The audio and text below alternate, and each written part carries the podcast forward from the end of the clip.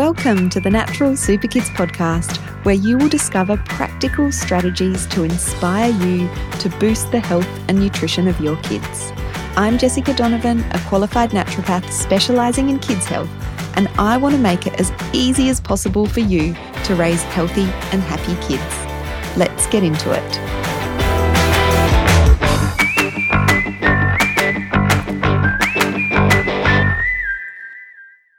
Hello, hello. I hope you are well. Jessica Donovan here. It is great to have you back uh, listening to the Natural Super Kids podcast. So, we are going to continue our conversation on getting your kids, encouraging your kids to eat a variety of foods and overcoming some of those fussy and picky eating tendencies that are so common in kids. So, we've been talking about this in the last couple of episodes. So, if you've missed those, you can go back and have a listen. In the first episode, we, or the first fussy eating episode, we uh, covered the division of responsibility. Uh, which really helps to take the pressure off us as parents feeling responsible for all of our kids' food choices. Uh, so if this sounds intriguing, you can go and have a listen to that one a couple of episodes back. And then last week we covered added add, adding nutrition into your kids' food as one of my favorite fussy eating strategies. And again, you can go and have a listen to that one if you missed it um, from last week as well. Today, I want to focus on exposure and that is exposing our kids to a variety of foods and how repeated exposure can help kids feel more comfortable with food. And that eventually will lead them to be more likely to taste, eat, and enjoy that food as well. So, what we know is from, from a variety of different sources of research is that repeated exposure works over time for fussy eaters to make them feel more comfortable with food. Now, Feeling uncomfortable around food might seem a little strange, but it's pretty common with kids. There's a lot going on when it comes to eating, and particularly if there's a history of picky, fussy eating, pressuring our kids to eat, which is often really well intended um, because we want to get that good food into our kids. But this can lead to a lot of stress um, and, you know, a lot of control issues and all kinds of things.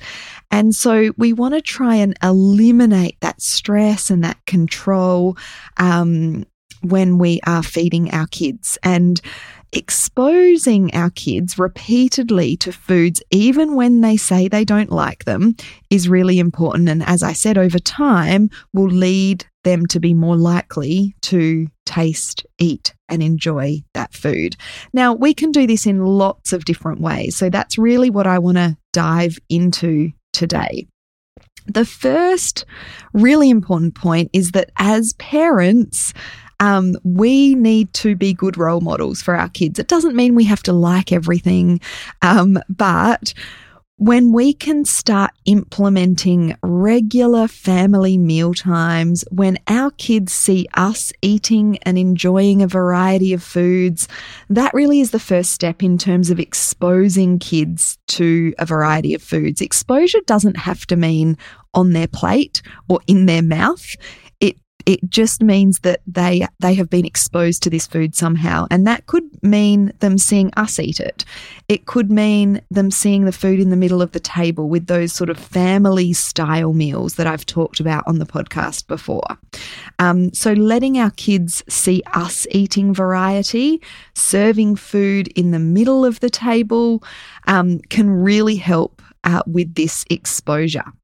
The next thing we want to be doing is is adding it to their plate regularly. Now, this is important even if our kids have said they don't want to eat this or they don't like this.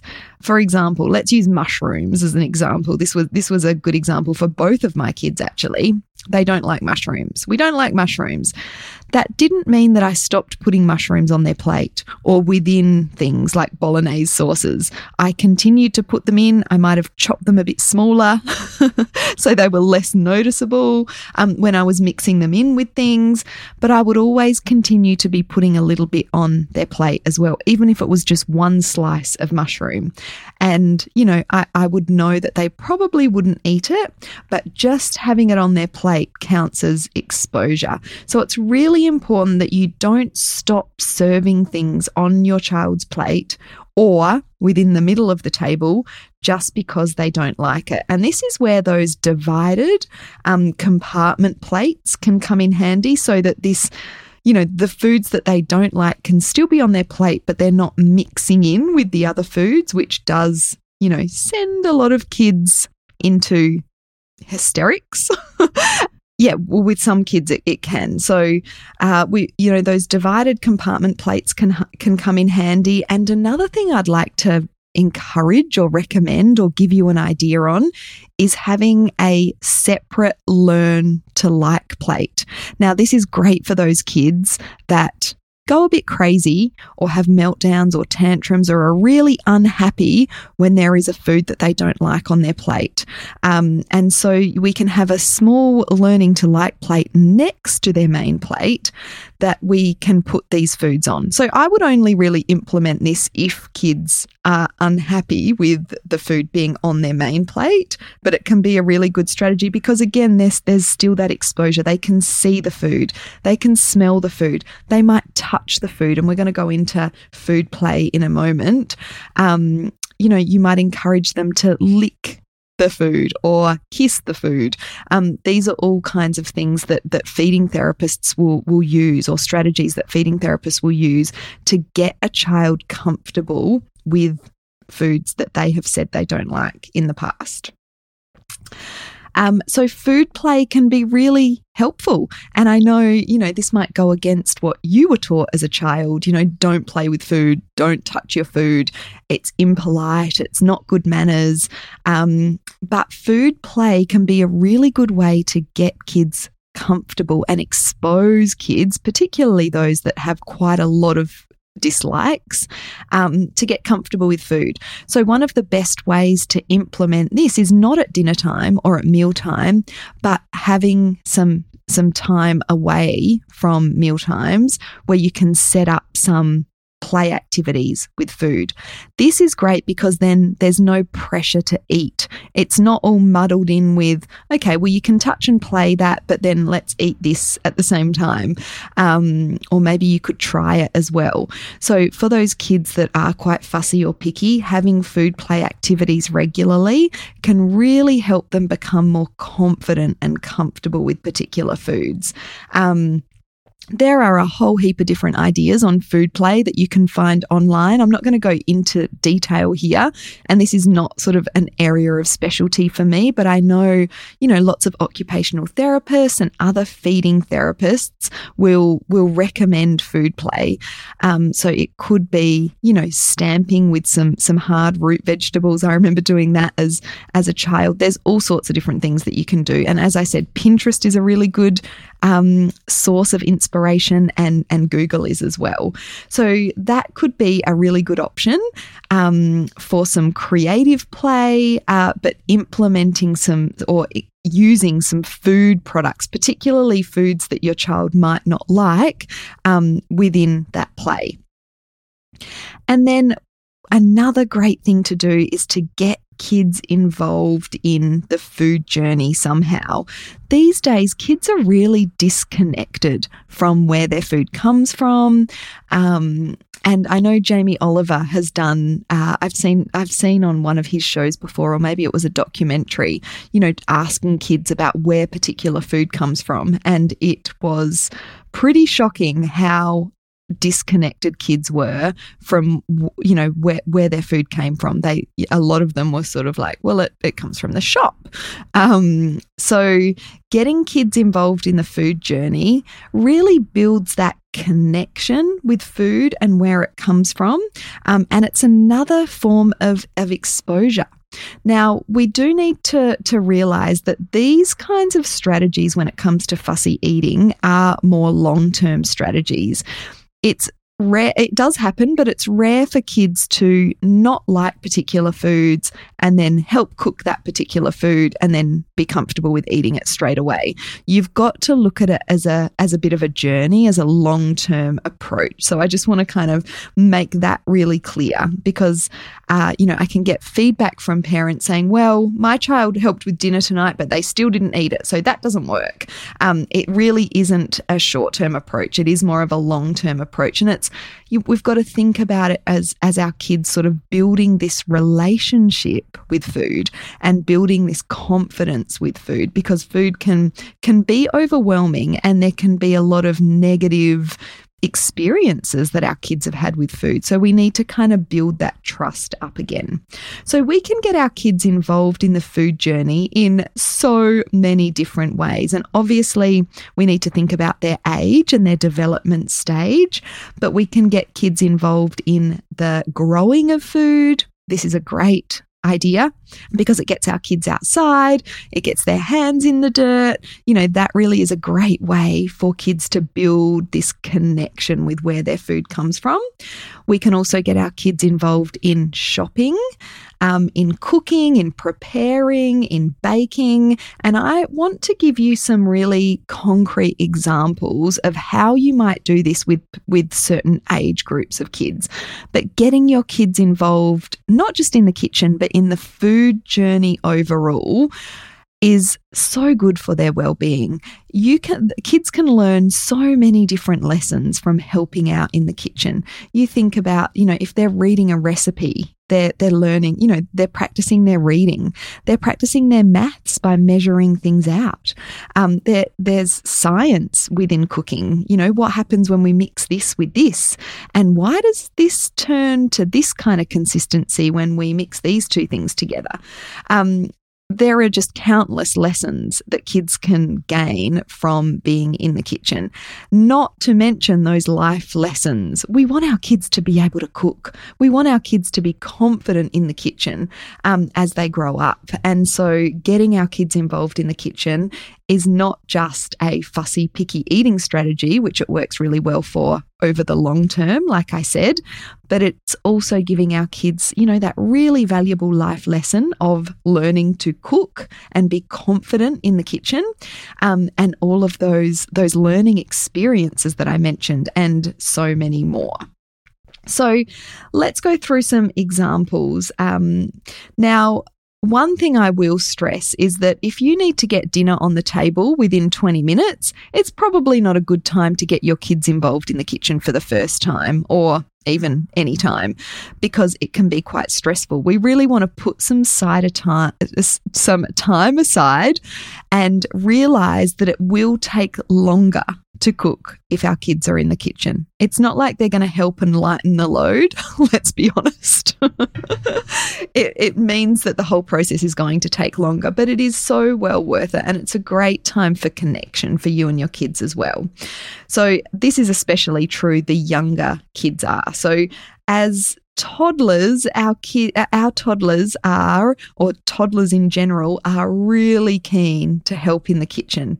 Um, but we do need to make sure that we've got plenty of time put aside because it can be quite messy.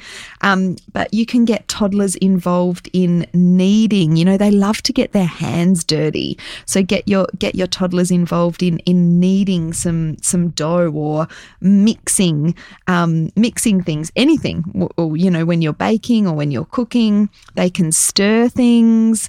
Uh, they can have a go at cracking eggs. That's a, you know, generally a really popular kind of activity in the kitchen is cracking eggs and, um, and mixing the eggs up. Uh, toddlers can get involved in picking produce from the garden. They can help pick out um, some fruits and vegetables in the shops as well. So we want to keep it really simple and we want to make it fun with toddlers. Um, and we want to give them a specific chore to do or a task to do. Um, so give them that little bit of uh, responsibility, but obviously be be realistic with your expectations. But the younger we can get kids in the kitchen, the better.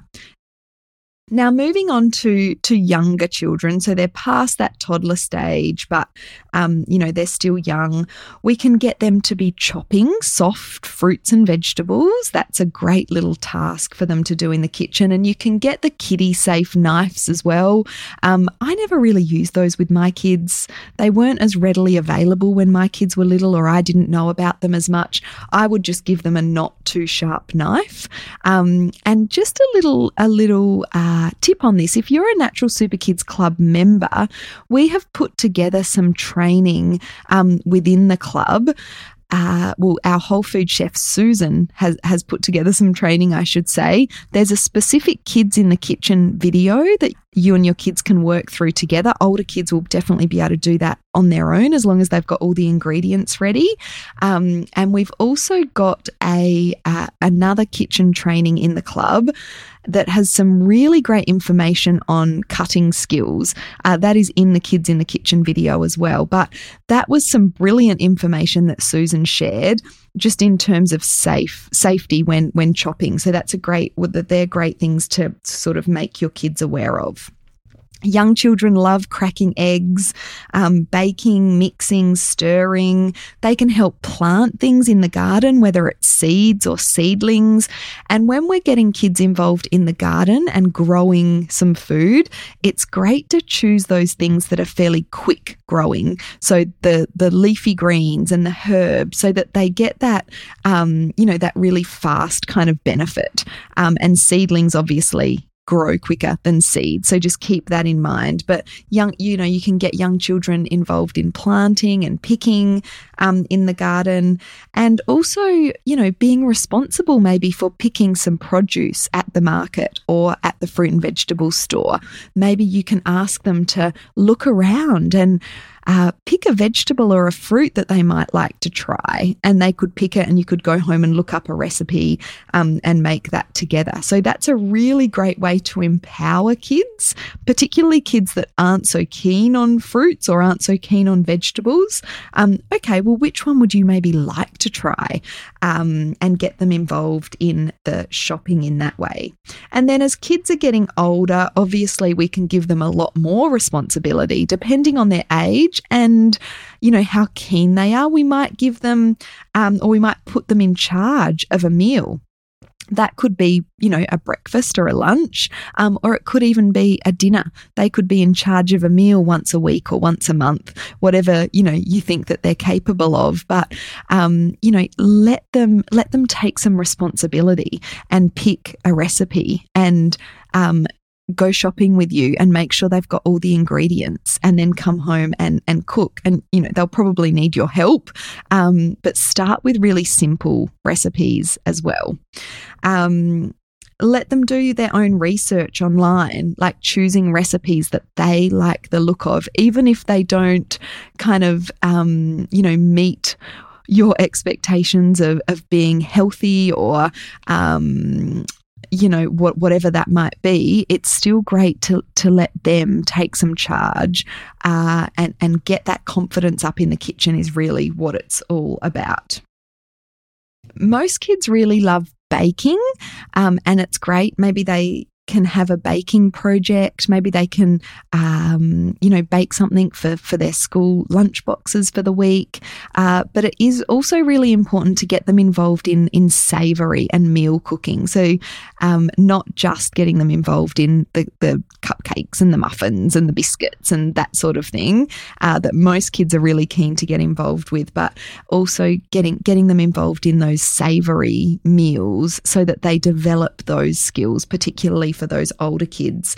But in my opinion, there are way too many kids that don't know how to cook, don't know where their food comes from, and getting kids involved in the food journey is one of the best ways that we can that, that we can address this at home. So, I've given you lots of ideas just to summarize, you know, it really is about getting kids comfortable with food and rebuilding that relationship with food, particularly if it's been broken with all those kind of negative experiences that are around food. So, this is a long term approach. We want to make sure that we're good role models and that we're, you know, that kids are seeing us eating a variety of foods um, and, you know, all of those different exposure strategies or ideas that I talked about.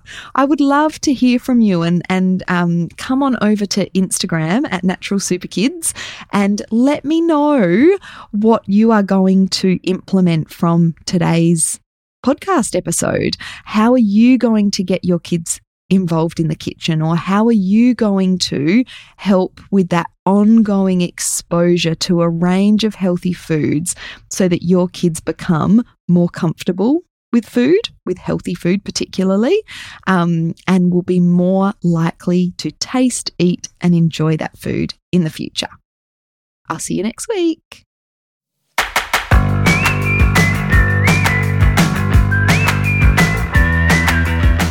Thank you so much for joining me on the podcast today. Head on over to our website, naturalsuperkids.com, for the show notes for this episode as well as a whole heap of inspiration to help you raise healthy and happy kids. I'll see you next week.